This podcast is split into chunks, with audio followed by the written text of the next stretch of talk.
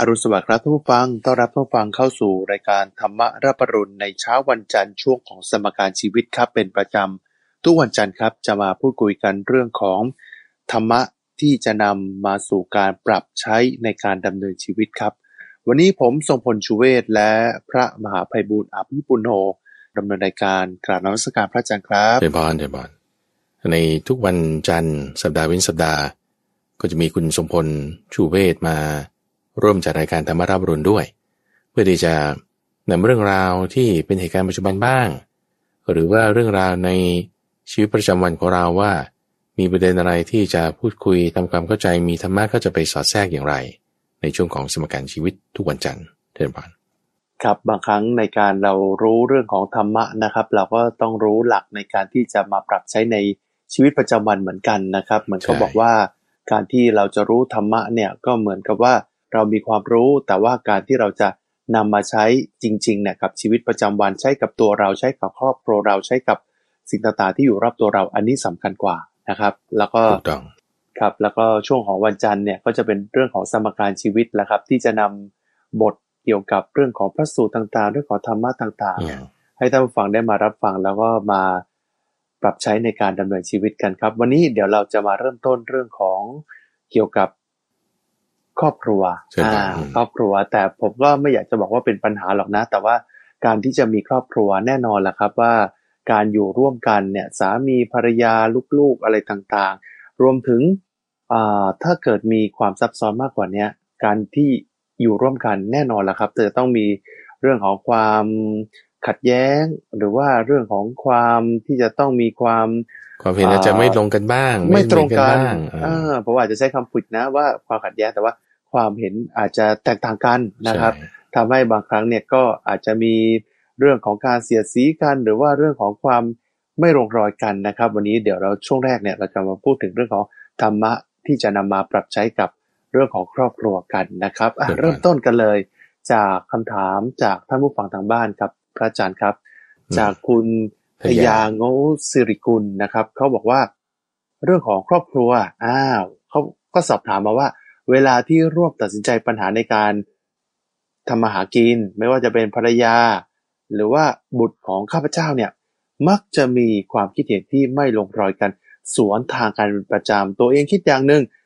ภรรยาคิดอย่างหนึ่งลูกก็คิดอย่างหนึ่งอ้าวพอเห็นแตกต่างกันปุ๊บถากถางกันละครับอืมเสียดสีกันเป็นประจำก็เจ็บปวด แล้วก็ข้าพเจ้าก็แนะนำละครับว่าให้ผู้อื่นที่นอกครอบครัวเนี่ยคือคือคนที่อยู่ในครอบครัว ดันไปฟังกับคนที่อยู่นอกครอบครัวอ๋อเออ แล้วก็มักจะเชื่อฟังคนนอก เออจะมากกว่าไม่ฟังคนในอืมอืม นี่สิ เป็นเรื่องที่น่าเจ็บปวด เออ ก็เลยสงสัยว่าเอ้บุคคลในครอบครัว เป็นเจ้ากรรมนายเวรของข้าพเจ้าหรือเปล่าอืมสมรสกันมาวุ้นยาวนานละสามสิบสองปี บุตรชายคนแรกสามสิบเอ็ดปีนะฮะอายุ บุตรชายคนที่สองก็สามสิบปีแล้วอืมอืม สองคนน่ะ มักจะมีเรื่องระหองระแหงกันพูดง่ายๆก็คือมีปากมีเสียงกับพ่อแม่ด้วยกันทั้งคู่แล้วนะครับอืมอืมลูกทั้งสองตอนนี้แต่งงานและมีลูกสะใภ้รวมถึงมีหลานเจ็ดเดือน มาอยู่ร่วมชายคาเดียวกันอู้หูพอมาอยู่ร่วมกันละอีลุงตุงนางเลยฮะอืมปัญหาเยอะเป็นทวีคูณ ก็เลยกราบเรียนถามพระอาจารย์ครับ ชี้แนะหน่อยครับว่าแหมอยากจะมีความสุข อยากจะอยู่ในบ้านหลังนี้อย่างมีความสุขอืมจะทำอย่างไรครับ เอาเป็นประเด็นประเด็นเป็นเปลาะๆไปแล้วกันได้นะครับ อาจารย์ เอาอันดับแรกก่อนการครองเรือนโดยทั่วๆไปเนี่ยนะพระพุทธเจ้าท่านก็เอ่อเปรียบเทียบเอากว้างๆก่อนนะเอากว้างๆแล้วเราค่อยเจาะมาทีละข้อในการครัทำบบุญตยาอืมเอ่อท่านเปรียบไว้เหมือนกับว่า เวลาเราอยู่ในป่า คุณเข้าไปในป่าเนี่ยโอ้มันจะมีภัยอันตรายมากมายอ่าป่าที่แบบว่าป่าทึบเลยนะป่ารกชัด เออเดี๋ยวกิ่งไม้เกี่ยวบ้าง เดี๋ยวสัตว์ร้ายทำร้ายบ้าง เดี๋ยวตกลุมตกบ่อพื้นที่ไม่สม่ำเสมอนั่นนี่โน่น อยากมา เอาถ้าเปรียบเทียบกับว่า อยู่ที่โล่งๆกว้างๆเป็นพุ่งหญ้าธรรมดา อันตรายอะไรต่างไม่มีโอเคนี่คือเปรียบเทียบกันว่า การครองเรือเนี่ยเหมือนอยู่ในป่า การออกจากเรือเนี่ยเหมือนอยู่ที่โล่งกว้างทำให้บางทีบางคนอยู่ในป่านี่หมายถึง ครองเรือน แล้วก็อู้วุ่นวายมากอะบางครั้งบางคราว ก็ออกมาหลีกเร้น อยู่วัดอยู่อะไรบ้างให้มันสงบใจบ้างเหมือนกับออกมาที่โลงกว้าง ประเด็นคือ แล้วถ้าเราอยู่ในป่าอย่างนั้นเนี่ย เราจะป้องกันตัวเราเองได้อย่างไรท่านเปรียบไว้เหมือนกับว่าเวลาฝนตกเนี่ย คุณจะต้องมีหลังคา มีชายคา มีร่ม ที่คอยป้องกันฝน อยู่ในบ้านเนี่ย อยู่ในเรือนกรองเรือนเนี่ย อย่างน้อยน้อยที่สุดที่ว่าจะไม่ให้มันเดือดร้อนมากไปกว่านี้เนี่ยนะ ต้องมีศีลตอนนี้จากกว้างๆก่อนนะคุณสมบูรณ์นะต้องมีศีลคิดว่าคุณทยาหรือว่าแม้ภรรยาหรือลูกเนี่ย ก็น่าจะรักษาศีลหน้าได้พระอาจารย์ว่าโอเคเนาะคนทั่วๆไปเพราะว่าโดยปกติแล้ว คนเรามันก็จะไม่ได้โกหกกันนะนะ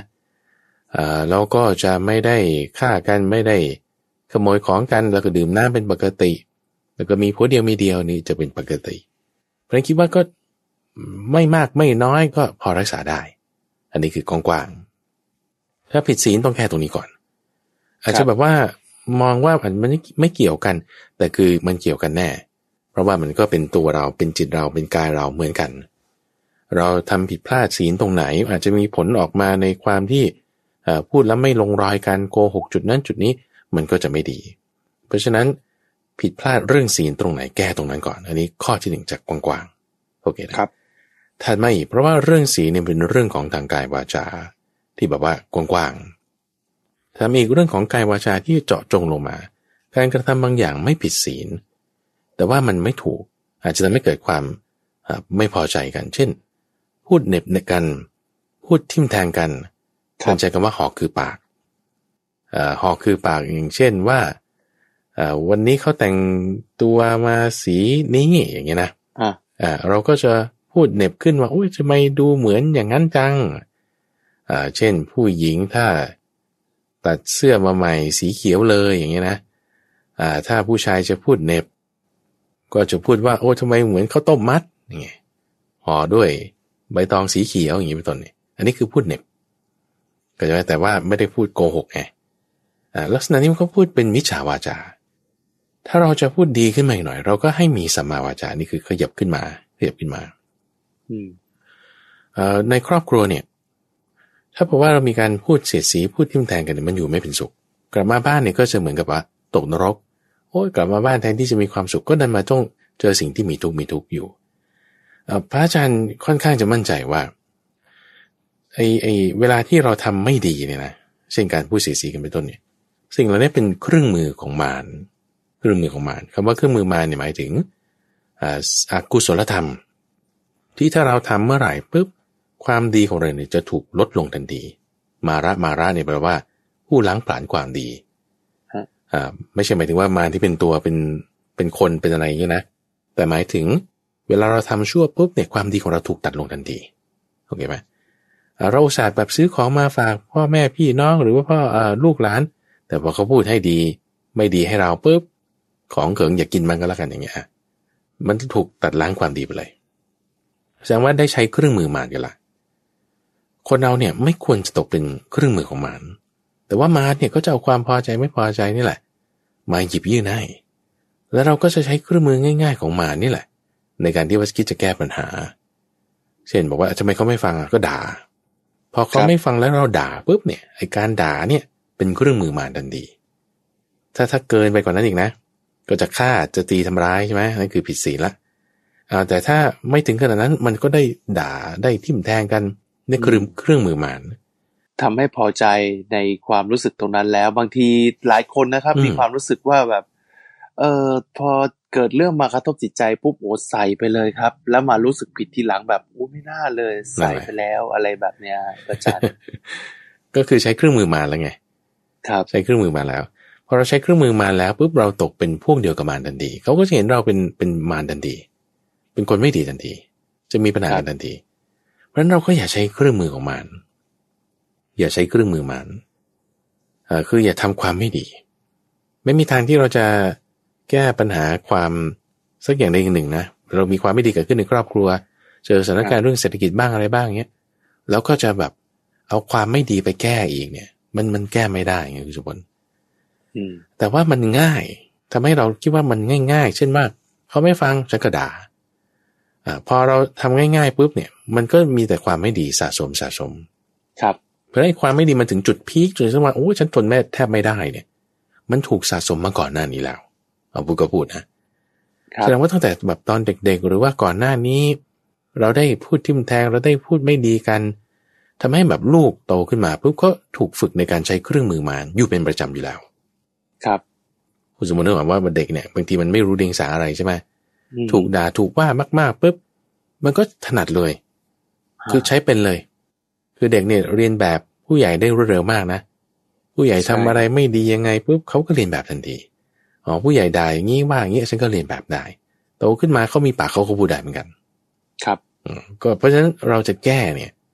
เราไม่ใช่แก้ด้วย เอาง่ายๆ มักง่าย แล้วก็ใช้เครื่องมือมาด่ากันว่ากันอย่าทำอย่างนั้น มันมาถึงจุดนี้แล้วเนี่ย แสดงว่ามันได้มีการ ทำผิดพลาดมาก่อนแล้วล่ะเอาเราแก้จากจุดนี้ไปเนี่ยก็ด้วยการที่ให้มีพรหมวิหารสี่จุดนี้จะเป็นจุดที่แก้ได้ ครับ แล้วพระอาจารย์ให้คำมั่นใจได้อย่างหนึ่งนะว่า มันไม่ง่าย เพราะว่าก่อนจะมาถึงจุดนี้ได้เนี่ย มันสะสมมาเยอะ แล้วพอมาถึงจุดนี้ปุ๊บคุณจะคลี่คลายออกไปเนี่ย วิธีลัดวิธีตรงที่ดีที่สุดคือตัวพรหมวิหารสีพรหมวิหารสีหมายถึงมีเมตตากรุณามุทิตาอุเบกขา อย่างที่คุณทยาพูดถึงว่า อะอ่าไม่มีทางแก้แล้วฉันก็วางอุเบกขานิ่งเสียตำลึงครับทอง พูดไปสองไปอ่าฮะเบี้ยเนี่ยนะเอาวิธีนี้ก็พูดได้ก็ใช้ได้คือ เราพูดเขาไม่ฟังเราก็นิ่งซะอืมเนี่ยนิ่งซะจะดีกว่า ที่พูดกันแล้วมันจะได้ทะเลาะกันคำว่าเออนิ่งซะจะดีกว่ายิ่งไหมเนี่ยฮะหมายความว่าถ้าพูดแล้วต้องด่ากันเนี่ยนะครับ อย่าพูด นิ่งดีกว่า โอเคป่ะถ้าคำที่พูดออกมาไม่มีประโยชน์ เป็นคำที่ด่ากันว่ากัน ไม่พูดเนี่ยยังดีกว่า อันนี้ make sense ครันะบอันนี้คิดคิดว่าจะเข้าใจครับ แต่ถ้าจะพูดพูดดีอ่าพูดแล้วเกิดประโยชน์ๆอ่าพูดแล้วเกิดประโยชน์พูดด้วยจิตเมตตาอย่าพูดแบบว่าเนี่ยทำไมฉันพูดแกแล้วแกไม่ฟัง อันนี้เนี่ยไม่ติกันว่าอย่างนั้นอ่าเองอย่าพูดเหน็บ อย่าพูดกระแทก อย่าพูดใช้อารมณ์ อย่าพูดขึ้นเสียง พูดพวกเนี้ย อย่าพูดดีกว่า เพราะฉะนั้นถ้าพูดยังไงถ้าจะพูดพูดนุ่มนวล ค่อยพูดใครจา พูดเวลาที่เขาจะฟัง พูดคำที่หวาน พูดมีประโยชน์มีสาระ พูดคำเหล่าเนี้ยโอเค เพราะฉะนั้นมันจะเหลือคำพูดไม่มากไงคุณสมบัติครับพอเหลือคำพูดไม่มากคำพูดของเรามีประโยชน์ปุ๊บเขาจะฟัง เขาจะฟัง ซึ่งคือเราพูดเนี่ยเราเราเอาความดีขึ้นนำนะ ไม่ใช่ว่าต้องการจะพูดให้เขาฟัง แล้วก็พูดขึ้นเสียงพูดแรงๆเขายิ่งไม่ฟังครับ แต่พูดดีๆ เป็นคำมีประโยชน์เขาถึงจะฟัง เพราะฉะนั้นถ้าเราพูดแล้วเขาไม่ฟังเรานิ่งซะก่อนอ่าแล้วก็คิดทบทวนดูที่คำพูดเราจะจะพูดไปยังไง เออมันดีไหมดีเนี่ยไม่ใช่ว่าเราวัดนะ เออฉันก็บอกว่าฉันพูดดีแล้วนะนั่นนี่ แต่ว่าเอา เอาแบบกิเลสของตัวเองเป็นคนวัดเนี่ยครัมันบไม่ได้ ต้องเอาคุณธรรมคือ กุศลกรรมโบสอ่ามรรคแปรเนี่ยเป็นตัววัด อย่างที่พระอาจารย์พูดเมื่อสักครู่นั่นแหละว่านุ่มนวลไหมพูดด้วยจิตใจที่มีเมตตาไหมเป็นคำสุภาพไหมเป็นคำมีประโยชน์ไหมไม่ขึ้นเสียงใช่หรือไม่เอาถ้าเป็นคำแบบนี้แล้วนะ โอ้พูดเลย พูดพูดน้อยๆก็ได้ ยิ่งเขาจะฟัง เพราะมันมีประโยชน์เนี่ยถึงจะดี ครับ ซึ่งก็ต้องคอยประคับประคองนะคุณสมบัติในครอบครัว ต้องคอยประคับประคองอืมอืมครับอู้ครอบครัวมันประกอบด้วย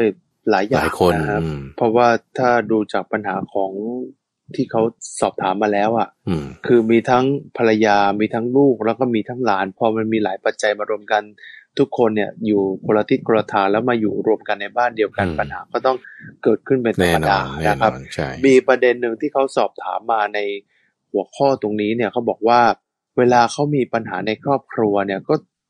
เขาก็มีความเชื่อแหละว่า บอกว่าที่มันมีปัญหาแบบเนี้ยเพราะว่าเป็น เจ้ากรรมนายเวรกันหรือเปล่าพระอาจารย์ คือกรรมเวรเนี่ย คนเราอยู่ในสังสารวัฏนะคุณสมบัติมันมันมีเรื่องได้กระทบกันแน่นอน ครับ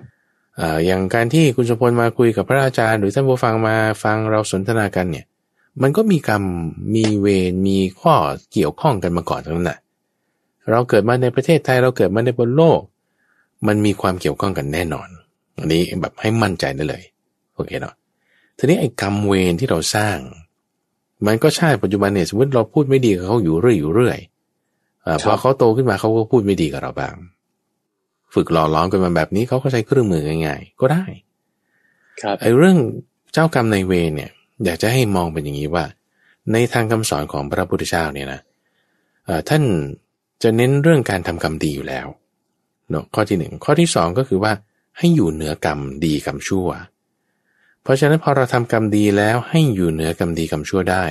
เจ้ากรรมในเวรนี่ทำอะไรเราไม่ได้นะคือคืออย่าไปคิดว่าอันนี้จะต้องมาชดใช้กรรมความคิดแบบนี้มันผิด เดี๋ยวพระอาจารย์ฮะเจ้ากรรมในเวรตกลงมีจริงไม่จริง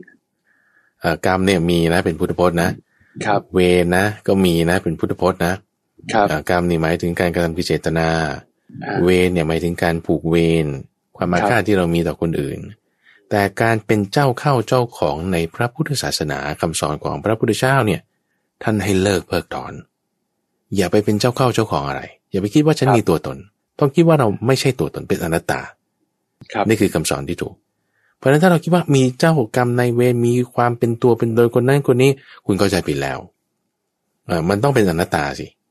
ครับอ่าสิ่งนั้นต้องเป็นอนัตตาไม่ใช่ตัวตน แต่ว่ามันมีเหตุมีปัจจัยมีเงื่อนไข เหตุปัจจัยเงื่อนไขก็คือว่า คนเรามันมีผัสสะกันทั้งนั้นอ่าเราจะอยู่เหนือผัสสะเหนือเหตุเหนือผลเหนือปัจจัยได้ คุณก็ต้องมีปัญญาอืมมองเห็นผัสสะเนี่ยเขามาทำเราก่อน อ่า แล้วก็เราคิดว่า เอองั้นฉันจะไม่ผูกเวรอ่างั้นฉันจะปล่อยวางเออ อันนี้คิดถูก แต่ครับถ้าคิดว่า เออ อ่าเขามาทำฉัน ฉันคงเคยไปทำเขาก่อน อ่างั้น อ่าพอเขามาทำฉันนี่ฉันก็รับกรรมไปคิดแบบนี้ผิดครับแต่ว่าเดี๋ยวเอาใหม่กันนะคุณสมบัติข้อนี้สำคัญนะ เพราะว่าเหตุเอ่อการสร้างการกระทำเนี่ยเหมือนกันเป๊ะเลยคืออยู่เฉยๆเหมือนกัน อยู่เฉยๆเหมือนกันนะแต่ทิฏฐิไม่เหมือนกันนะ อยู่เฉยๆเหมือนกันแต่ทิฏฐิไม่เหมือนกันเหมือนต่างกันยังไง ก็คือคนแรกที่ว่าเออฉันไม่ตอบโต้อะไร ฉันมีเมตตาให้ฉันไม่ผูกเวรนี่คือแบบที่หนึ่งถูกต้องโอเคนะ แบบที่สองฉันก็ไม่ตอบโต้อะไรฉันอยู่เฉยๆ แต่ฉันเข้าใจว่าฉันเนี่ยรับกรรมไป ครับเอ่อความคิดแบบเนี้ยไม่ถูก เข้าใจไหมคือยิ่งจะทำให้เอ่อปัญญาของเราเนี่ยลดลง พอปัญญาเราลดลงปุ๊บเราก็คิดว่าต้องมาทนแล้วสุดท้ายมันกลายเป็นการเก็บกดครับเก็บกดอยู่ทุกวันทุกวันเนี่ย ทนมากี่ปีแล้วสามสิบสองปีอ่าสักวันหนึ่งมันจะต้องระเบิดออกมา ไม่ใช่คิดอย่างนั้นไม่ถูกอ่าเราจึงต้องคิดว่า เออ ทุกคนมันก็มีกรรมเป็นของของตน เราไม่ผูกเวรกับใครเรามีเมตตา ใครทำกรรมอย่างไรก็ได้รับผลของกรรมอย่างนั้น ไม่มีใครเป็นเจ้าข้อเจ้าของอะไร จะมีอุเบกขาให้ แบบเนี้ยมันจะไม่เก็บกด เราจะไม่รู้สึกว่าโอ้ยเนี่ยฉันจะต้องมาเป็นเจ้ากรรมนายเวรกัน เราจะอยู่ปัจจุบันด้วยในทุกเวทนาที่เกิดขึ้นเราก็อยู่ได้ เราจะสบายใจได้ ครับดังนั้นแล้วเนี่ยคือปัญหาของครอบครัวเนี่ยผมมองว่าต้องมารับรู้ปัญหาร่วมกันนะครับว่า ว่าแต่ละฝั่งแต่ละฝ่ายเนี่ย สมมุติเรามีภรรยาเรามีลูกเรามีหลานเราต้องมารับรู้กันว่า เอ๊ะปัญหาที่ที่มันเกิดขึ้นเนี่ยเรามีอะไรเหมือนเราต้องมาแชร์ความรู้สึกร่วมกันว่า ตอนนี้เนี่ยเรามีปัญหาร่วมกันอย่าแบกภาระไว้คนเดียวอืมอย่างที่ท่านผู้ฟังเนี่ยที่ส่งมาเนี่ยเหมือนเขาแบกภาระปัญหาไว้คนเดียวนะพระอาจารย์ ใช่ต้องต้องมาคุยกันคุณสมบัติพูดถูกเลย คือมันต้องต้องมีจังหวะเวลาเหมาะสมที่ครับจะพูดกันได้ จังหวะเวลาที่มันไม่เหมาะสมพูดกันแล้วจะเถียงกันเนี่ยคุณอย่าเพิ่งพูดครับแต่มันจะมีช่องมีจังหวะที่เหมาะสมเออพูดกันปรึกษากันทำความเข้าใจกันพูดดีๆกัน ช่องนั้นเนี่ยมันมันต้องมีเราต้องหาให้เจอ แล้วก็ค่อยพูดกันมันก็ไปได้ไงครับค่อยๆพูดค่อยๆจากันก็ได้ สมมุติว่าเรามีตัวแปรเนี่ยก็คือภรรยาลูกแล้วก็หลานที่เรารู้สึกว่าพออยู่ร่วมกันแล้วเนี่ยเราไม่มีความสุขมันมีปัญหากระทบกระทั่งกันเป็นเอ่อ ปกติเนี่ยคือคือคือจริงๆอะคือปัญหาการกระทบกระทั่งเป็นปกติ คือเวลาอยู่หลายคนกระทบกระทั่งเป็นปกติอยู่แล้วล่ะครับอืมแต่ว่าสิ่งที่สำคัญคือเราต้องรับรู้ปัญหาร่วมกันว่าตอนเนี้ยเรามีปัญหาคืออะไร แล้วก็เราจะแก้ไขปัญหาอย่างไรก็ให้ช่วยกันเนี่ยมาแก้ไขปัญหาตรงนี้กันดีกว่า ในครอบครัวในครัวเรือนกัน เพราะว่าทั้งนี้ทั้งนั้นเนี่ยมองดูแล้วครับว่าคือจุดใหญ่ใจความคือการที่จะอยู่ร่วมกันในชายคาหลังใหญ่เนี่ย อย่างปกติมากที่สุด คืออยู่กันอย่างปกติสุขนั่นแหละครับ ค่อยๆ เรียกมาทีละฝ่ายก็ได้ ก็เรียกอ่าภรรยามาก่อนอ่าอืมคุยกันรู้เรื่องปุ๊บแล้วเดี๋ยวค่อยมาลูกแล้วเดี๋ยวค่อยมาหลานแล้วก็ทำความตกลงร่วมกันแล้วก็คือต้องต้องต้องเปิดใจกันจริงๆนะพระอาจารย์ใช่ใช่ใช่วิธีนี้ก็ใช้ได้คุณสมบัติเป็นครับวิธีการที่พระพุทธเจ้าระบุไว้ในพระสูตรที่ชื่อว่ากินติสูตรครับอ่าเวลาที่สองฝ่ายทะเลาะกัน คือสมมติว่าถ้า อันนี้คือท่านระบุไว้ถึงวิธีระงับอธิกรณ์ของภิกษุสองกลุ่มอ่าที่ว่ากลุ่มนี้ไม่พอใจกับกลุ่มนั้น แต่ละกลุ่มก็มีพวกของตัวเองเนี่ยนะเอาวิธีการที่ถูกก็คือว่า คนที่เห็นปัญหาเนี่ยคือมาเป็นกลุ่มที่สามคือไม่ใช่กลุ่มที่สามนะแต่ว่าไม่ไม่ไปร่วมกับทั้งสองกลุ่มนั้น แล้วดูใช่ว่าคนไหนพูดง่ายที่สุดในสองกลุ่มนี้อืมไปคุยกับคนนั้นก่อน ครับนะดึงเขาออกมา ที่ไม่ให้ไม่ให้ฝ่ายนั้นนะแข็งแรง ให้ฝ่ายนั้นอ่อนลงนิดนึงแล้ว เราก็ดึงคนถัดมาจากอีกฝ่ายหนึ่งคนที่พูดง่ายถัดมา ค่อยๆไล่ไปไล่ๆไปไอ้กลุ่มสองกลุ่มมันก็จะค่อยอ่อนลงอ่อนลง กลุ่มที่สามที่ว่าไม่ใช่กลุ่มที่สามหรอกแต่ว่าเป็นกลุ่มที่ไม่ฝักใฝ่ฝ่ายได้ เป็นกลุ่มที่ว่าเออจะเข้ากันได้กับทุกฝ่ายก็จะมีมากขึ้นมากขึ้น ก็คุยกับคนที่คุยได้ง่ายที่สุดก่อน แล้วก็ค่อยๆขยายไปขยายไปอันนี้เป็นวิธีการที่ถูกต้องเลย ในกินตีสูตรใช่ปะอืมครับ แล้วก็บางทีมุมมองผมนะพระอาจารย์อืมครับคือ การอยู่ในครอบครัวเนี่ย ผม คือถ้าจะบอกว่าพูดไปสองไพเบี้ยนิ่งเสียตำลึงทองเนี่ยคือ คือคือมองว่าการนิ่งเนี่ยมันจะดีที่สุดเนี่ย มุมมองผมตัวเองนะเพราะว่าการพูดคุยกันว่าน่าจะดีที่สุดดีกว่าการนิ่ง การนิ่งบางครั้งเนี่ยมันไม่ได้ช่วยอะไรให้ดีขึ้นมาเลยใช่แต่ว่าใช่บางสถานการณ์มันอาจจะดีขึ้นนะครับ เพราะว่าบางอย่างเนี่ยการนิ่งมันเหมือนเป็นการยอมรับบางครั้งการนิ่งเนี่ยมันทำให้สถานการณ์ต่างๆ ไม่ดีขึ้นสิ่งที่ดีที่สุดคือการ พูดคุยกัน แต่ว่าทั้งนี้ทั้งนั้นเนี่ยก็ต้องขึ้นอยู่กับวาทศิลป์ที่จะต้องพูดคุยกันด้วย การพูดคุยกันต่างวัยเนี่ยแน่นอนละครับ การที่จะเข้าถึงการที่จะเข้าหาเนี่ยมันแตกต่างกันอืมการที่จะพูดกับภรรยาก็จะมีวาทศิลป์อย่างหนึ่งพระอาจารย์ใช่แต่ถ้าเกิดการที่จะพูดถึงคนที่ต่างวัยโอ้โหอันนี้ยาก อันนี้ยาก อันนี้พูดกันตรงๆ ถ้าไปพูดกับลูกกับหลานเนี่ยนี่จะทำยังไงที่จะต้องเข้าถึงเขา อืมใช่ ทีนี้ไอ้ในในข้อที่ว่าเอ่อนิ่งเสีย หรือการครับพูดเนี่ยก็ต้องเป็นจังหวะเวลา ใช่เอ่อเวลานี้เราควรนิ่ง คือถ้าพูดไปแล้วเขาไม่ฟังไงเราก็ควรจะต้องนิ่งอ่าเหมือนเขาร้อนมาเนี่ย เราก็ต้องใช่หยุดก่อนใช่อย่าเพิ่งเถียงนะครับ ทั้งนี้ทั้งนั้นการทำความเข้าใจกันเนี่ยดีแน่นอนคำว่าเอ่อนิ่งเสียตำลึงทองหรือว่าพูดไปสองใบเบี้ยเนี่ยคือไม่ใช่ว่าทำตลอดเวลา ก็ทำเป็นบางจังหวะ จังหวะนี้อย่าพูดเลย อาจจะบางจังหวะเรื่องราวเราต้องพูดทำความเข้าใจ คือไม่ใช่ว่าตลอดสถานการณ์เนี่ยไม่ได้ละนิ่งอย่างเดียวมันไม่ได้ ก็ต้องมีการทำความเข้าใจในเวลาที่เหมาะสม ตรงเนี้ยครับต้องต้องพูดกันอย่างที่คุณสมบัติว่าแหละต้องมีการพูดในจังหวะเวลาที่เหมาะสมถึงจะดี ครับใช่ไหมอืมต้องมีระยะเวลาในการพูดด้วยนะครับ ไม่ใช่ว่า เออไปเอาพูดกันบ่อยๆ พูดกันนานๆ เคยได้ยินคำว่าคนแก่ขี้บ่นไหมเออนั่นแหละกลายเป็น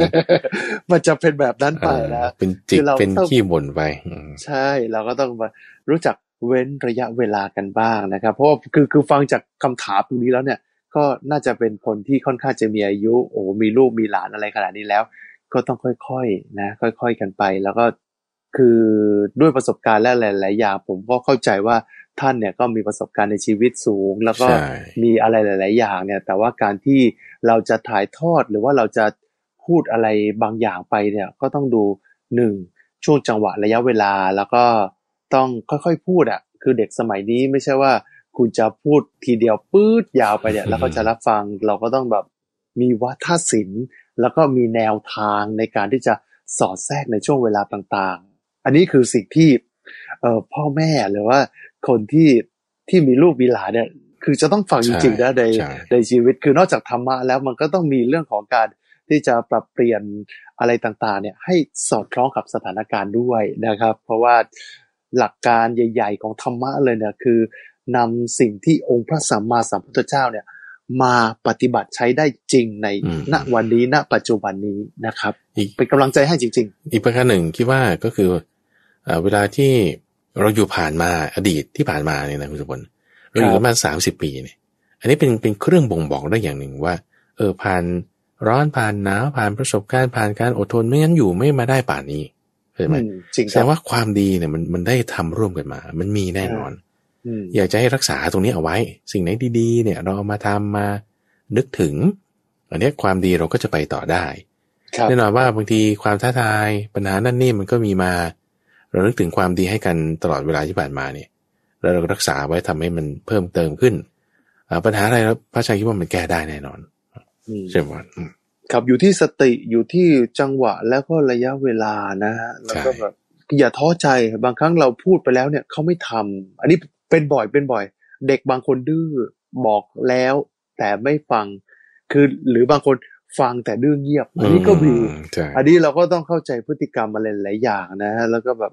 คือจะเอาให้เป็นดั่งใจเราอะเป็นไปไม่ได้หรอกนะ ต้องค่อยๆปรับแล้วก็ต้องมีวิธีการกันไป คือหน้าวันเนี้ย ถ้าเขาเนี่ย ไม่ว่าจะเป็นภรรยาลูกหรือหลานเนี่ย เป็นไม่ได้ดั่งใจเรา เพราะว่าพอฟังดูแล้วเนี่ย หมายความว่ามีการพูดถักถางเสียดสีกันอะไรแบบนี้ แสดงว่ามีความขัดแย้งกันอืมคือทุกสิ่งทุกอย่างมันไม่ได้ดั่งใจเราหรอก แต่ว่าเอาอย่างนี้ไหมเราปรับตัวของเราให้ไปเข้ากับเขา แล้วก็อย่าให้ตัวเราเป็นตัวตั้ง อืมอย่างนี้อาจจะเป็นสิ่งที่อาจจะใช่ช่วยให้ปัญหาตรงนี้คลี่คลายลงไปบ้าง อันนี้มุมมองของผมนะอะถูกไม่ต้อใช่งธรรมะคืออันเนี้ยจะเข้าหลักธรรมะเลยคุณสมพลครับ ในในข้อที่ว่าเรากำจัดความอยากออกไปตัณหาไงอืมอ่าครับตัณหาคือความอยากที่จิตใจของเราเนี่ยเรากำจัดออกไปเลย อย่าไปคิดแทนเขาหรือว่าอยากให้เขาเป็นอย่างนั้นอย่างนี้อ่าเอาความอยากนี้ออกไป ความทุกข์เราจะลดลงมากเลยแน่นอนครับ อืมครับ แล้วก็บางอย่างคือ อย่างที่พระอาจารย์พูดบอก พูดไปสองไผ่เบี้ยนิ่งเสียตำลึงทอง ตรงนี้ก็มีข้อดีเหมือนกันบางครั้งเนี่ย พอทีเราเราเราเราพูดไปปุ๊บเขาเถียงปั๊บแล้วเราก็เถียงกลับเออไม่แต่ดีบางเลทีย พอเถียงกลับปุ๊บเนี่ย หลังจากนั้นอยู่ประมาณห้านาทีสิบนาทีเนี่ยเรามานั่งนึกเสียใจแล้วอ่าไม่น่าเลย ไม่น่าเลย แต่ก็ใส่ไปแล้วไงฮะ มันย้อนกลับไปไม่ได้อืมเออ บางครั้งเนี่ยพอเราได้รับคำติชมหรือว่าได้รับผัสสะหรือว่าสิ่งที่จะมากระทบจิตใจที่รุนแรงอะ ไม่ถูกใจเรา บางครั้งเราก็ต้องใจเย็นๆสักนิดหนึ่งอืมนะสตินี้สำคัญเลยคุณสมพล จริงสำคัญครับมากใช่อืมสติเนี่ยสำคัญ พระพระอาจารย์เคยเอ่อเจอสถานการณ์นี้นะคือตอนก่อนบวชเนี่ยฮะเอ่อบางทีแบบคน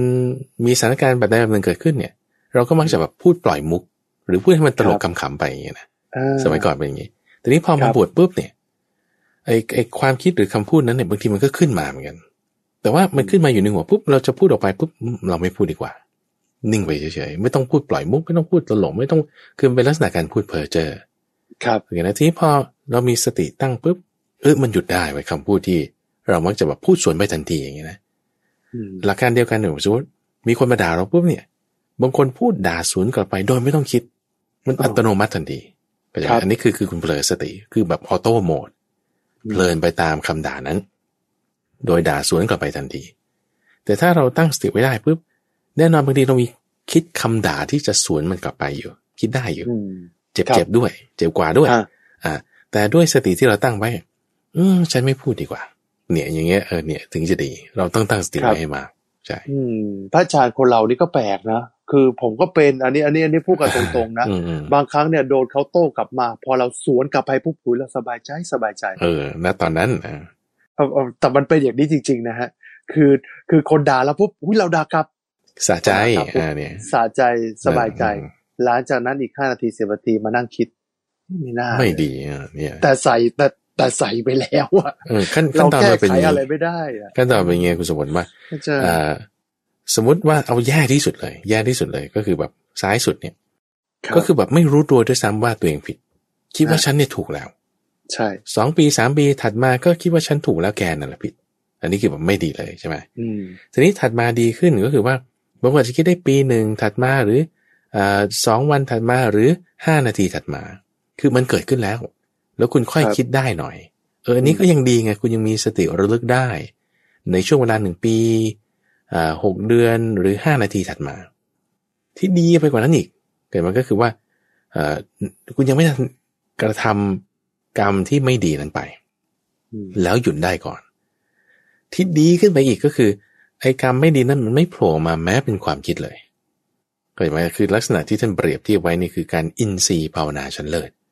ครับอินทรีย์ภาวนาชั้นเลิศว่าจิตใจของเราเนี่ย มันมีการภาวนา มีการพัฒนาอยู่ในจิตใจของเราให้สติของเรามีกำลัง พอที่จะหยุดได้ตั้งแต่แบบคือไม่ให้มันเกิดเลยนี่เร็วดีที่สุด หรือถ้ามันเกิดปุ๊บยังไม่ทันพูดออกไป ยังไม่กระทำทางกายออกไป หรือถ้ากระทำออกไปแล้วปุ๊บแหมอย่างน้อยก็ห้านาทีสิบนาทียังรู้ตัวว่าผิด เอออย่างนี้มันยังดี อันนี้เขาเขาเรียกเป็นคนดีแล้วนะคุณสมบัติครับ เป็นคนประเสริฐแล้วนะอืม ที่ไม่ดีไม่ประเสริฐเลยก็คือว่าไม่รู้ตัวด้วยซ้ำว่าตัวเองทำไม่ดีอืมเพราะฉะนั้นมันก็จะมีระดับมีการพัฒนาได้ อันนี้ อย่างกรณีคุณสมพลเนี่ยโอ้ดีมากแล้ว ในความที่ว่าเรายังรู้ตัวว่าเราไม่ดี อันนั้นคือเราเป็นคนดีขึ้นมาทันทีเลย ครับ อย่างกรณีคุณทยาถามมาอย่างเงี้ยเขารู้ว่าไอ้ยข้อนี้มันไม่ดีนะเออแล้วเราอ่าได้คิดนึกปุ๊บ อันนั้นน่ะเราเป็นคนดีขึ้นมาทันทีครับเราพัฒนาได้แน่นอนใช่ไหม แสดงว่าที่คุณทยาถามมาแบบนี้ก็แสดงว่าคุณทยาเนี่ยก็มีสติระลึกได้ใช่แล้วก็ใช่มาสอบถาม คือปัญหาในทางปฏิบัติพระอาจารย์คือเขาถามว่าแบบมีปัญหาละหองละแหงเนี่ย ก็แสดงว่าเขามีปัญหากันเยอะปัญหาเพิ่มมานั่นทนี่วีโน่นคูณอืมอืมปัญหาแบบนี้คือ เอาละเบื้องต้นเนี่ยการที่จะนำธรรมะที่จะทำให้เขาเนี่ยสามารถเยียวยาหัวใจในเบื้องต้นเนี่ยอืมจะทำยังไงคือ คือคืออยากจะ คือฟังดูแล้วเนี่ยเหมือนเขาอยากจะยุติปัญหาว่าโอ้โหเขาอยู่กันแบบทั้งทั้งภรรยาทั้งลูกทั้งหลานโอ้โหมันเถียงกันอยู่ตลอดเวลามันมีลุงตุงนางกันหมด เริ่มต้นยังไงดีครับ ที่จะทำให้ปัญหาต่างๆ เหล่านี้เนี่ยมันจะคลี่คลายเบาบางลงไปอะเริ่มต้นยังก็ไงดีเริ่มต้นจากตัวเองก่อนเริ่มต้นจากตัวเราเองแล้วครัตัวบเราเองเราเห็นปัญหาแล้ว ตอนนี้คือเราเริ่มมาแล้วครับโอเคไหมเราเริ่มมาแล้วตั้งแต่ตอนที่เราเห็นปัญหานี้ละเอ๊ะแต่บางทียังหาทางออกไม่ได้ ก็จึงเกียนมาถามเรารู้ปัญหาละทีนี้ ถามมาอีกโซลูชันทางแก้ปัญหาเนี่ยพระพุทธเจ้าให้ไว้คือมรรคแปดเท่านั้นเองแต่เป็นทางทางเดียวทางอื่นไม่มี ทางอื่นที่เขาบอกว่าอาจจะใช้ยานั้นใช้เอ่อการรักษาแบบนั้นเป็นทางจิตวิทยานั่นนี่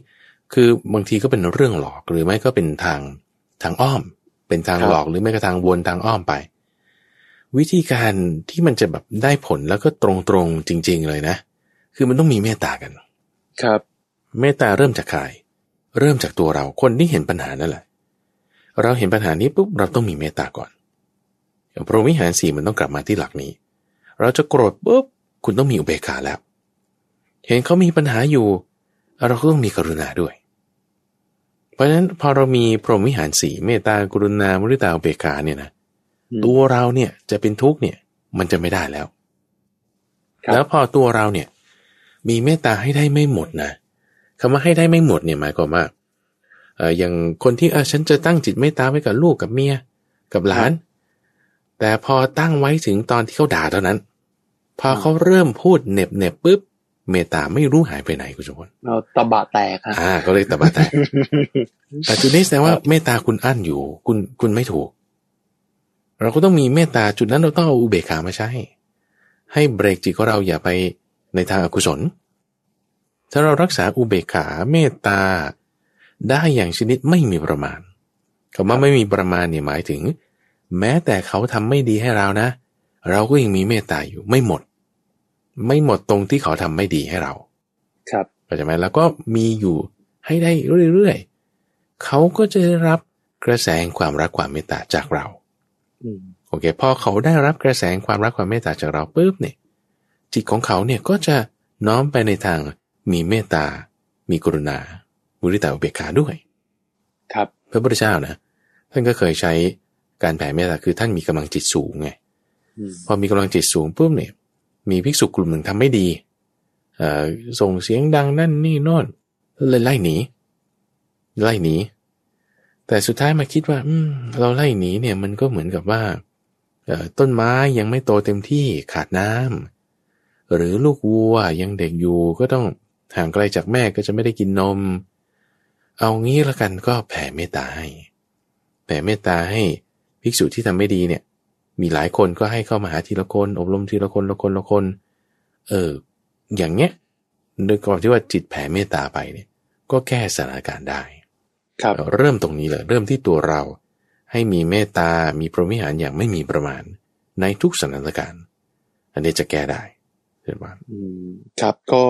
คือถ้ามองปัญหาแล้วเนี่ย เราก็อย่าอย่ายึดตัวเองเป็นศูนย์กลางก็แล้วกันนะครับ ที่พระอาจารย์พูดต้องเลยครับ คือต้องมีเมตตา คนรอบข้างจะเป็นยังไงภรรยาเป็นยังไง ลูกเป็นยังไงหลานเป็นยังไง มีเมตตา ให้ยึดว่าเขาเนี่ยก็มีธรรมชาติของเขาเป็นแบบนี้อืมอ่าเราอย่ามายึดหลักว่าเอาฉันเป็นศูนย์กลาง สิ่งที่เขาทำ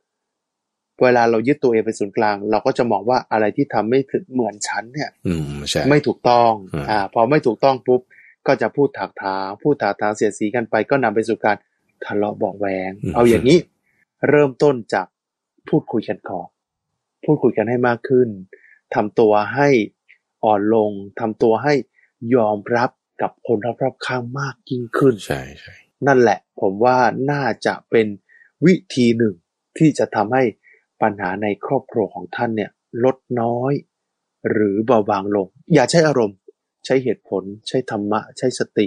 อะไรที่รู้สึกว่าโอ้โหมากระทบแล้วปึ้งปุ๊บ หยุดนิดนึงอืมสองสามนาทีห้านาที ทุกสิ่งทุกอย่างจะดีขึ้น คิดก่อนแล้วค่อยพูดอะผมว่าเจริญพรถูกต้องทุกอย่างในชีวิตคุณทยาจะดีขึ้นนะ ผมเป็นกำลังใจให้ในการที่จะใช้ชีวิตครอบครัว ไม่ว่าจะมีมากหรือน้อยยังไงในเรื่องของสมาชิกครอบครัว อยากจะให้ทุกท่านใช้ชีวิตอย่างมีความสุขนั่นเองนะครับเจริญพรอ้าวมาพูดถึงปัญหาครอบครัวกันต่อ เมื่อสักครู่สำหรับที่เขามีปัญหาสอบถามกันไปแล้วปัญหาครอบครัวคือว่า ลูกเนี่ยก็ถามว่า เอ๊ะทำไมเนี่ยพ่อแม่เนี่ยนะทำไมชอบยึดหลักเดิมๆอ่า ที่เขาคือ เคยได้ยินใช่ไหมพระอาจารย์ว่าเอ้ยผู้ใหญ่เนี่ยคือคนที่อาบน้ำร้อนมาก่อน อาบน้ำร้อนมาก่อนเนี่ยอ่าไอเด็กคนรุ่นหลังเนี่ยเถียงไม่ได้อือ่ามเด็กก็รุ่นหลังเถียงไม่ได้ เด็กก็ก็คิดเหมือนกันว่าโอ้ผู้ใหญ่อะหัวโบราณอืมหัวโบราณ ฉันเนี่ยมีความคิดในระบบดิจิทัล ฉันมีอืมความคิด คือความรู้สึกต้องเยอะกว่าอ่าผู้ใหญ่ก็มองว่าโอ้ยเด็กอะไม่มีประสบการณ์ นี่แต่นี่แตกต่างกันละ ขัดแย้งกันละนะครับ คำถามคือว่าเด็กถามว่าทำไมพ่อแม่ชอบยึดหลักเดิมๆครับอืมไม่ฟังเหตุผลลูกเลยครับเขาเขามีสุภาษิตจีนอยู่คำหนึ่งครันะบคุณสุพลที่เขาจะพูดถึงว่าเอ่อกินพ่อแม่เนี่ยกินเกลือมามากกว่าลูกกินข้าวอ่าเรียกอะไรฮะก็คือหมายความว่าปริมาณเกลือที่คนโบราณคือคนอายุมากกว่าเขากินมาเนี่ย คือเกลือเราไม่ได้กินมากกินทีละน้อยละน้อยใช่ไหมล่ะอ่ารวมกันมากกว่าเด็กที่เขากินข้าว ข้าวมันกินมากกว่าเกลือ แต่ว่ารวมกันแล้วเกลือนี่ยังมากกว่าข้าวสำหรับคนที่เป็นผู้ใหญ่มาก่อนเนี่ย ก็จะมีนี่เป็นสำนวนของของคนจีนเขาก็จะมีคำพูดแบบนี้ก็คือ ตรงกับภาษาไทยที่ว่าฉันอาบน้ำร้อนมาก่อนอย่างนี้แหละอืมเออก็จะคิดว่าตัวเองถูกอย่างนี้นะคือเหมือนกับว่าถือทิฏฐิมานะอันนั่นแหละนั่นแหละพรอาจาใช่รย์ครับอ่าประเด็นคือเราเราวิเคราะห์สถานการณ์ก่อนแล้วเรามาดูวิธีแก้สถานการณ์เนี่ยก็ถ้าพูดตามหลักธรรมมันคือเรื่องของอาสวะ อาสวะนี่คือความเคยชินคุณสมบัติ ครับคนที่แบบทำแบบนี้มาอยู่เรื่อยอยู่เรื่อยเนี่ยก็จะมีความเคยชินในการที่จะทำแบบนี้ไปอยู่เรื่อยอยู่เรื่อยอืมอ่าเพราะว่ามัน action มันก็เท่ากับ reaction คุณจะสร้างหรือทำอะไรไปด้วยกายวาจาใจอย่างใดอย่างหนึ่ง จิตของเราเนี่ยจะน้อมไปทางนั้นโอเคนะเราทำพูดหรือคิดอย่างใดอย่างหนึ่ง จิตของเราจะน้อมไปในทางนั้นทางนั้น ทั้งพูดคิดและทำคำว่าจิตของเราน้อมไปตรงนี้แหละ คือมันมีอาสวะเนี่ยฝังลงไปในจิตใจของเรา จิตของเราน้อมไปทางไหน เราก็จะมักคิดพูดทำไปทางนั้น เห็นไหมว่า มันจะไปแพทเทิร์นเดิมอืมๆเราคิดพูดทำไปทางไหน จิตเราน้อมไปทางนั้นใช่ไหมจิตเราน้อมไปทางไหน คิดพูดทำมันก็จะไปทางนั้น สิ่งนั้นก็จะมีพลังขึ้นมา ครับ อันนี้เป็นลักษณะที่เป็นอาสวะฝังอยู่ในจิตใจของเรา เพราะฉะนั้นคนที่อ่าอาบน้ำร้อนมาก่อนก็พูดอย่างนี้นะหรือกินเกลือมามากกว่าเรากินข้าว ผ่านชีวิตครับมาก่อนเนี่ย เขาก็มักจะมีแพทเทิร์นเดิมๆ มีความคิดแบบเดิมๆ เป็นไปได้ เป็นไปได้ ในกรณีที่ว่าอาสวะเขาเพิ่มขึ้นนะมอาสวะคือรับสิ่งที่ฝังอยู่ในจิต ที่มันก็เป็นกิเลสนั่นแหละว่าอย่างนี้เถอะ เป็นความเคยชิน โอเค ทีนี้เอ่อด้วยความลักษณะนี้ทำให้เขายึดหลักแบบเดิมๆ อันนี้คือเราเข้าใจแล้วในสภาวะจิตเนี่ย คือท่านใช้คำว่าอาสวะ โอเค ครับเอ่อแล้วถามว่ามันดีหรือไม่ดียังไง คือถ้ามันเป็นลักษณะที่เป็นอกุศลมันไม่ดีแน่ เพราะฉะนั้นเราจึงต้องมีตัวเปรียบเทียบ ถูกผิดเนี่ยเรายกไปคุณสมบัติเพราะว่าสถานการณ์มันมันไม่แน่ไม่นอน สมัยก่อนแบบนี้อาจจะถูก แต่สมัยนี้แบบนี้มันไม่ถูกแล้วอ่าอย่างเช่นว่ากฎหมายดูง่ายๆครับอืมกฎหมายเมื่อก่อนเนี่ยคุณเอ่อเป็นแบบหนึ่งอย่างเช่นว่าคำพูดคำจาเอาในสมัยสุโขทัยเอ่อคุณใช้ศัพท์กอไก่กับมอมาได้ โอเคไหมฮะแต่นี้เราจะพูดออกอากาศเราก็ยังพูดไม่ได้เลย สมัยพ่อคุณรามอย่างเงี้ยนะเป็นศัพท์อีกภาษาหนึ่งอันนั้นเป็นภาษาสุภาพแล้วนะอ่าแต่สมัยนั้นเอออ่าสิ่งนั้นคือสิ่งถูกนั่นแหะสมัยนั้นน่ะ แต่พอครับมาสมัยนี้กลายเป็นสิ่งผิด กลายเป็นความเป็นไม่เหมาะสม หยาบคายอืมว่าอย่างนั้นไป เพราะฉะนั้นเนี่ยมันมันถูกผิดเรายกไปดีกว่าครับแต่ว่ามันต้องมีเกณฑ์อะไรในการวัดไงเห็นไหมเกณฑ์ที่เราจะต้องใช้ในการวัด แล้วจะไม่ให้มีปัญหาเนี่ย คือเอากุศลหรืออกุศลมาเป็นตัววัดอืม เอากุศลกรรมบทมาเป็นตัววัด เอาอกุศลกรรมบทมาเป็นตัววัด เอากิเลสมาเป็นตัววัดนะว่าถ้ามันเป็นเรื่องเกี่ยวกับกิเลส มันเป็นเรื่องเกี่ยวกับอกุศลอันนั้นไม่ดีอย่าทอะไรที่มันเป็นเรื่องที่เหนือจากกิเลสไม่ใช่กิเลสแล้วก็เป็นเรื่องที่กุศล เอออันนั้นทำได้ดี ครับ แล้วมันจะถูกผิดเนี่ยนะ มันแล้วแต่สถานการณ์ แล้วแต่สมัยแล้วแต่โอกาส ครับไอ้จุดที่เราจะมาพูดคุยกันว่านั่นถูกนี่ผิด มันมันจะไม่มีปัญหา ยกตัวอย่างครับอ่ากฎจราจรอย่างนี้เป็นต้นนะอย่างนี้นะฮะฮะถ้าเราคิดว่ากฎจราจรถูก โอเคกฎจราจรมันถูกถูกไหมล่ะคุณจุบลอย่างเช่นว่าครับเส้นทึบคุณห้ามผ่านมานะอ่าอ่าอ่าไฟแดงคุณต้องหยุดนะ อ่า อย่างนี้ครันะบอ่านี่เลนชั้นไฟนะเหลืองอ่าชะลอไฟเขียวไปได้อ่าอะไรเส้นเงี้ยประแซงได้ โอเค อย่างนี้ นี่คือหลักการ หลักการคือกฎจราจรถูกแน่นอนไม่มีปัญหาอ่าแต่ถ้าสมมติว่าเราขับรถของเราอยู่ดีๆใช่ป่ะอืมแล้วก็เออมีคนมาปาดหน้าเรา แล้วเราโกรธ แล้วเราก็เลยแบบด่าด้วยคำหยาบคาย นึกถึงพ่อแม่เขาเป็นต้นครับ อันเนี้ยเราอะผิดเลย เราเนี่ยผิดเลยเข้าใจไหมเราทำไม่ดีแล้ว เข้าใจไหมแต่ว่าเราทำถูกกฎจราจรนะเขาทำผิดกฎจราจรนะครับ เออเขาทำผิดกฎจราจร อันนั้นเราเถียงคือคือเถียงไงมันคือก็ก็ยกข้อกฎหมายมา คุณเรียกทนายมาแล้วแต่โอเค นั่นยกไว้ ยกกฎไว้หมายไม่ผิด แต่ว่าทางมโนธรรมธรรมะนี่ครับแหละมันมันจะมีปัญหาตรงนี้ ถ้าเราครับโกรธหรือเราไม่พอใจแล้วเราได้ทำผิดศีลเมื่อไหร่จนกระทั่งถึงแบบว่าบางทีหัวร้อนนะคุณสมบัติครับ ลงมือลงไม้อย่างนี้เป็นต้นโอ้โหอ่า แล้วแบบถ้ายิงมีปืนชักปืนออกมาแล้ว มีปัญหาต่อไปอีกโอ้ยเราเคยเห็นเคสนี้ใช่ไหมล่ะที่แบบอืมฆ่ากันก็เพราะกฎจราจรนี่แหละ ครับ อาจารย์ว่าฉันถูกนะ แต่คุณได้ฆ่าไง คุณฆ่าคุณนั่นแหละผิดอ่า เข้าใจไหมคือถ้าเรายึดในความถูกเนี่ยมันไม่ดี ความยึดถือเนี่ยจะนำสิ่งที่เป็นอกุศลมา ถ้ามีอกุศลเกิดขึ้นยังไงมันไม่ดีแน่นอนอ่าเพราะเพราะฉะนั้นเนี่ยเวลาเราแบบว่า เหตุการณ์สถานการณ์เกิดขึ้นอะไรก็แล้วแต่เนี่ย คือเราไม่ได้เอาถูกผิดในความที่ว่าหนึ่งบวกหนึ่งได้สองหรือตามกฎหมายกฎจราจร คือเราไม่ได้เอาตรงนั้น ครับ คือถ้าเราตรงนั้นเนี่ย ยังไงมันก็ไม่จบ มันเถียงได้มันเปลี่ยนแปลงได้คำว่าไม่จบนี่คือมันไม่มีข้อยุติอะคุณวลอืม สมัยนี้ก็เป็นแบบนี้สมัยอื่นก็เป็นแบบอื่นเขาก็จะมีแบบเหตุการณ์นะว่าเออฉันต้องรีบนั่นนั่นนี่โน่นไปยกตัวอย่างเรื่องภาษายกตัวอย่างเรื่องกฎหมายมันเปลี่ยนแปลงได้โอเคปะอืมครับแต่ว่าที่ที่จะยุติได้จริง ๆ เนี่ย คือกุศลอกุศลเราเอาตรงนี้อืมหลักธรรมตรงเนี้ยไม่มีความล้าสมัยอืมอ่าถ้าคุณได้ด่าว่าได้ผิดศีลได้ฆ่าได้ทำร้ายทุบตียังไงมันก็ไม่ดี ครับอ่าแต่ถ้าสมมติว่าเราผิดกฎจราจร ผิดกฎจราจรปุ๊บโอ้เราขอโทษเรามีจิตใจแบบอ่านุ่มนวลเรา เราไม่ได้จะคิดอาฆาตมาร้ายอะไร แล้วเรา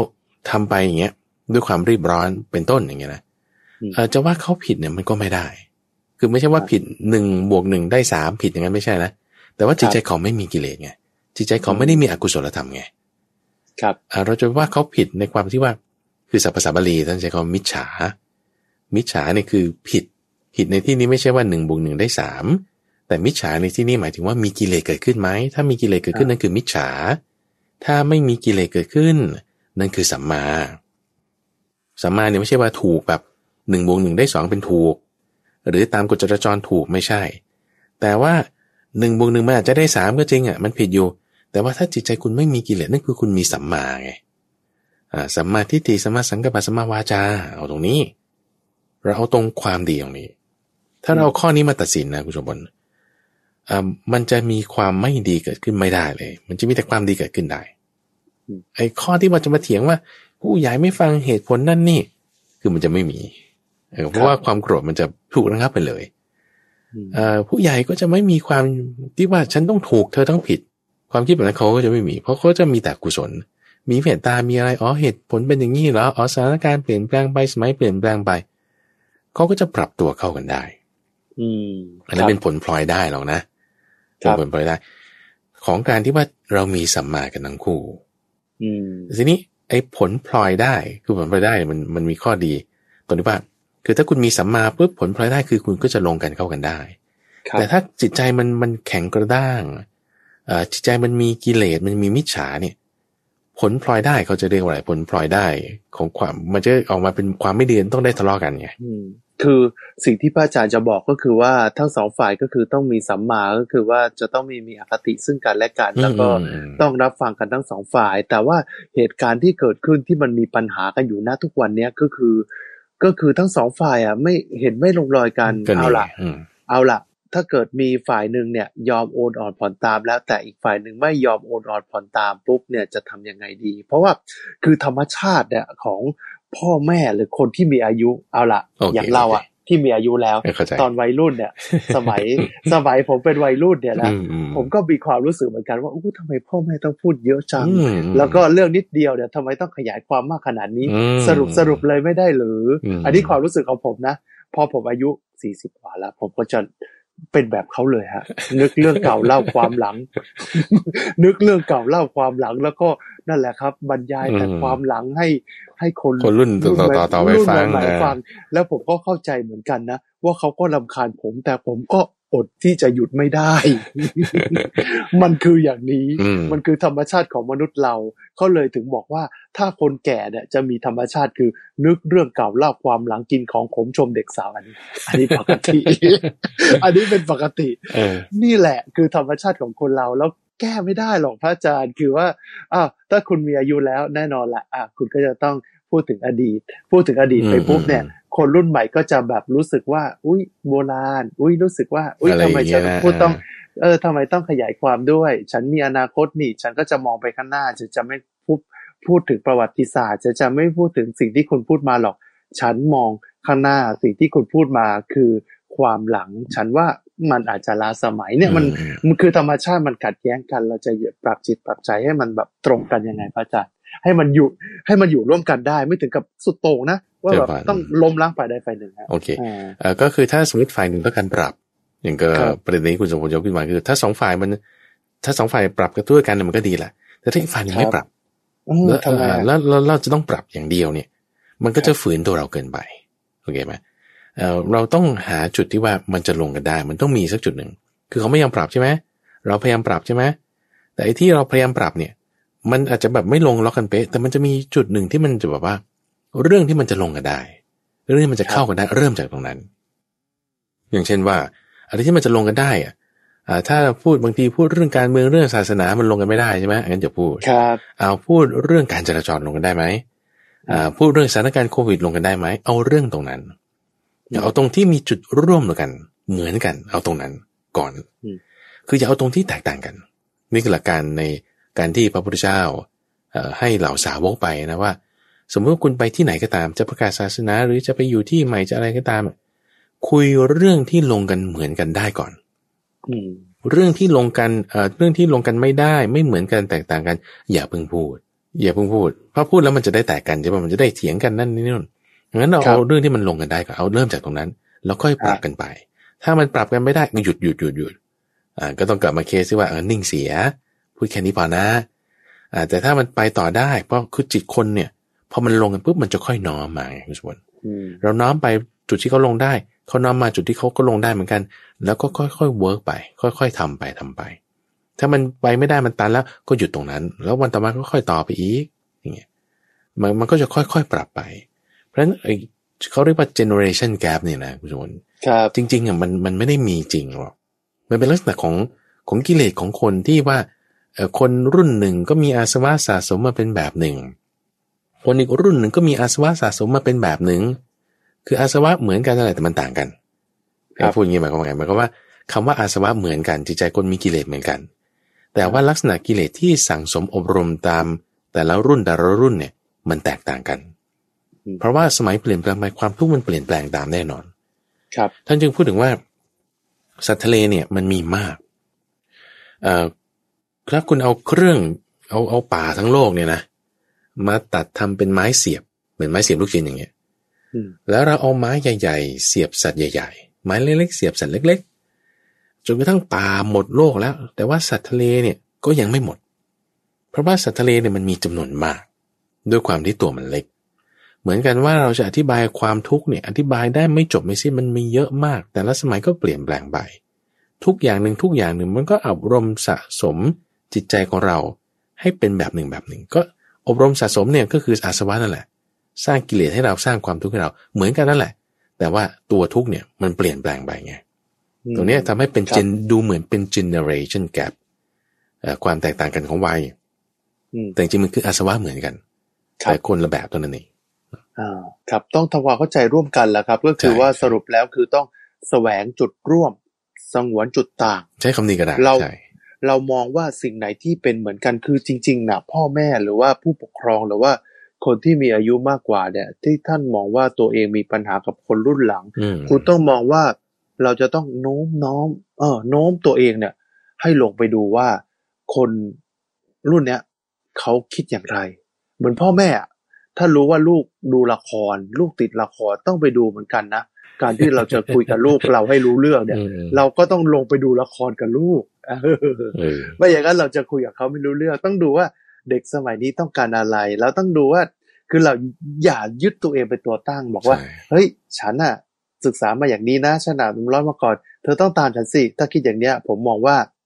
มันอาจจะไม่ถูกต้องสักทีเดียวอืมมันอาจจะไม่ถูกต้องสักทีเดียว เราต้องมองลูกเราด้วย เราต้องมองคนที่อยู่ในช่วงวัยที่ต่างกันด้วยว่า ตอนเนี้ยเขาคิดยังไง โลกสมัยทุกวันนี้สถานการณ์เป็นยังไง ต้องศึกษาตรงนี้เจอว่ไม่อย่างนั้นเราจะอยู่ร่วมกันไม่ได้ การอยู่ร่วมกันก็คือการต้องปรับตัวเข้าหาซึ่งกันและกัน เราจะไปยอมว่า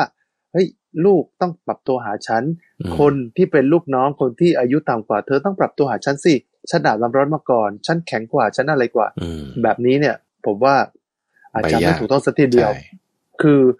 คือในยุคสมัยนี้เนี่ย คือเราต้องพูดกันว่าการปรับหาตัวซึ่งกันและกัน เออ การที่จะ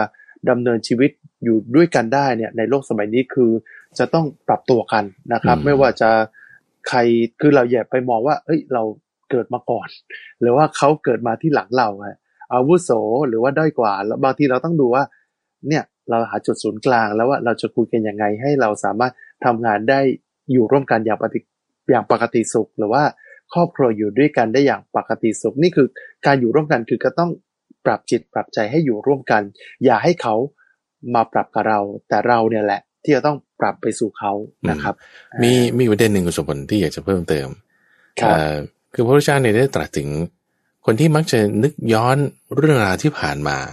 นี่ก็แบบหนึ่ง ก็เรียกว่าคำนึงถึงสิ่งที่ล่วงไปแล้ว นี่ก็มี อีกประเภทหนึ่งก็คือ มักจะนึกถึงสิ่งที่ยังไม่มาถึงอืมโอเคนะคือคนรุ่นเก่าที่เราแบบจะเรียกกันนะนะ สมมติเรียกเรียกเป็นเป็นชื่อเล่นๆไว้ก่อน คนรุ่นเก่าก็จะนึกถึงสิ่งที่ล่วงมาแล้วใช่ไหมอ่าคนรุ่นใหม่ก็จะคำนึงถึงสิ่งที่ยังไม่มาถึง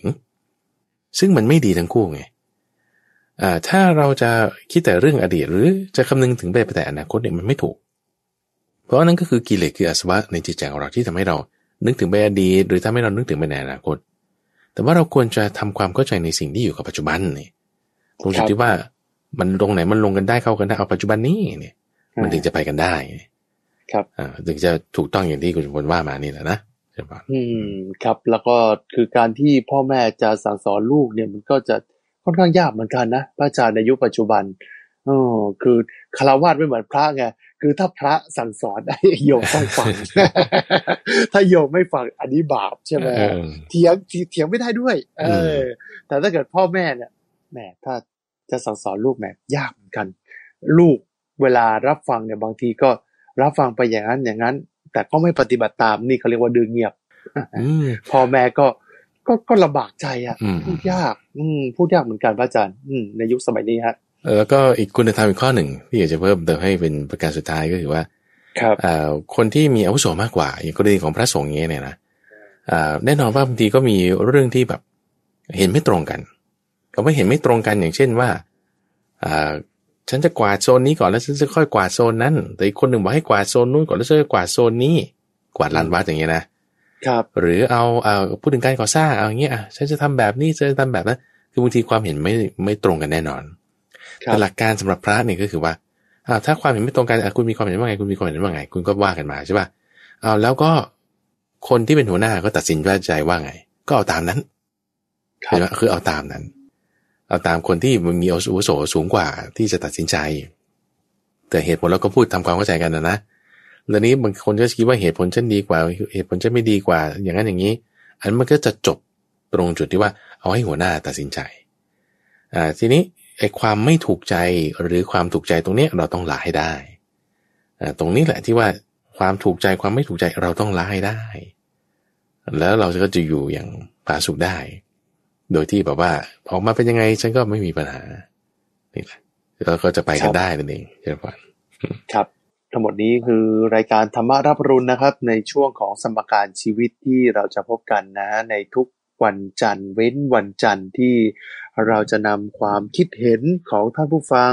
เรื่องของการแก้ไขปัญหาชีวิต ไม่ว่าจะเป็นในด้านครอบครัว ไม่ว่าจะเป็นเรื่องของการงาน แล้วก็เรื่องของความรักด้วยนะฮะหลายอย่างเนี่ยเราก็จะมา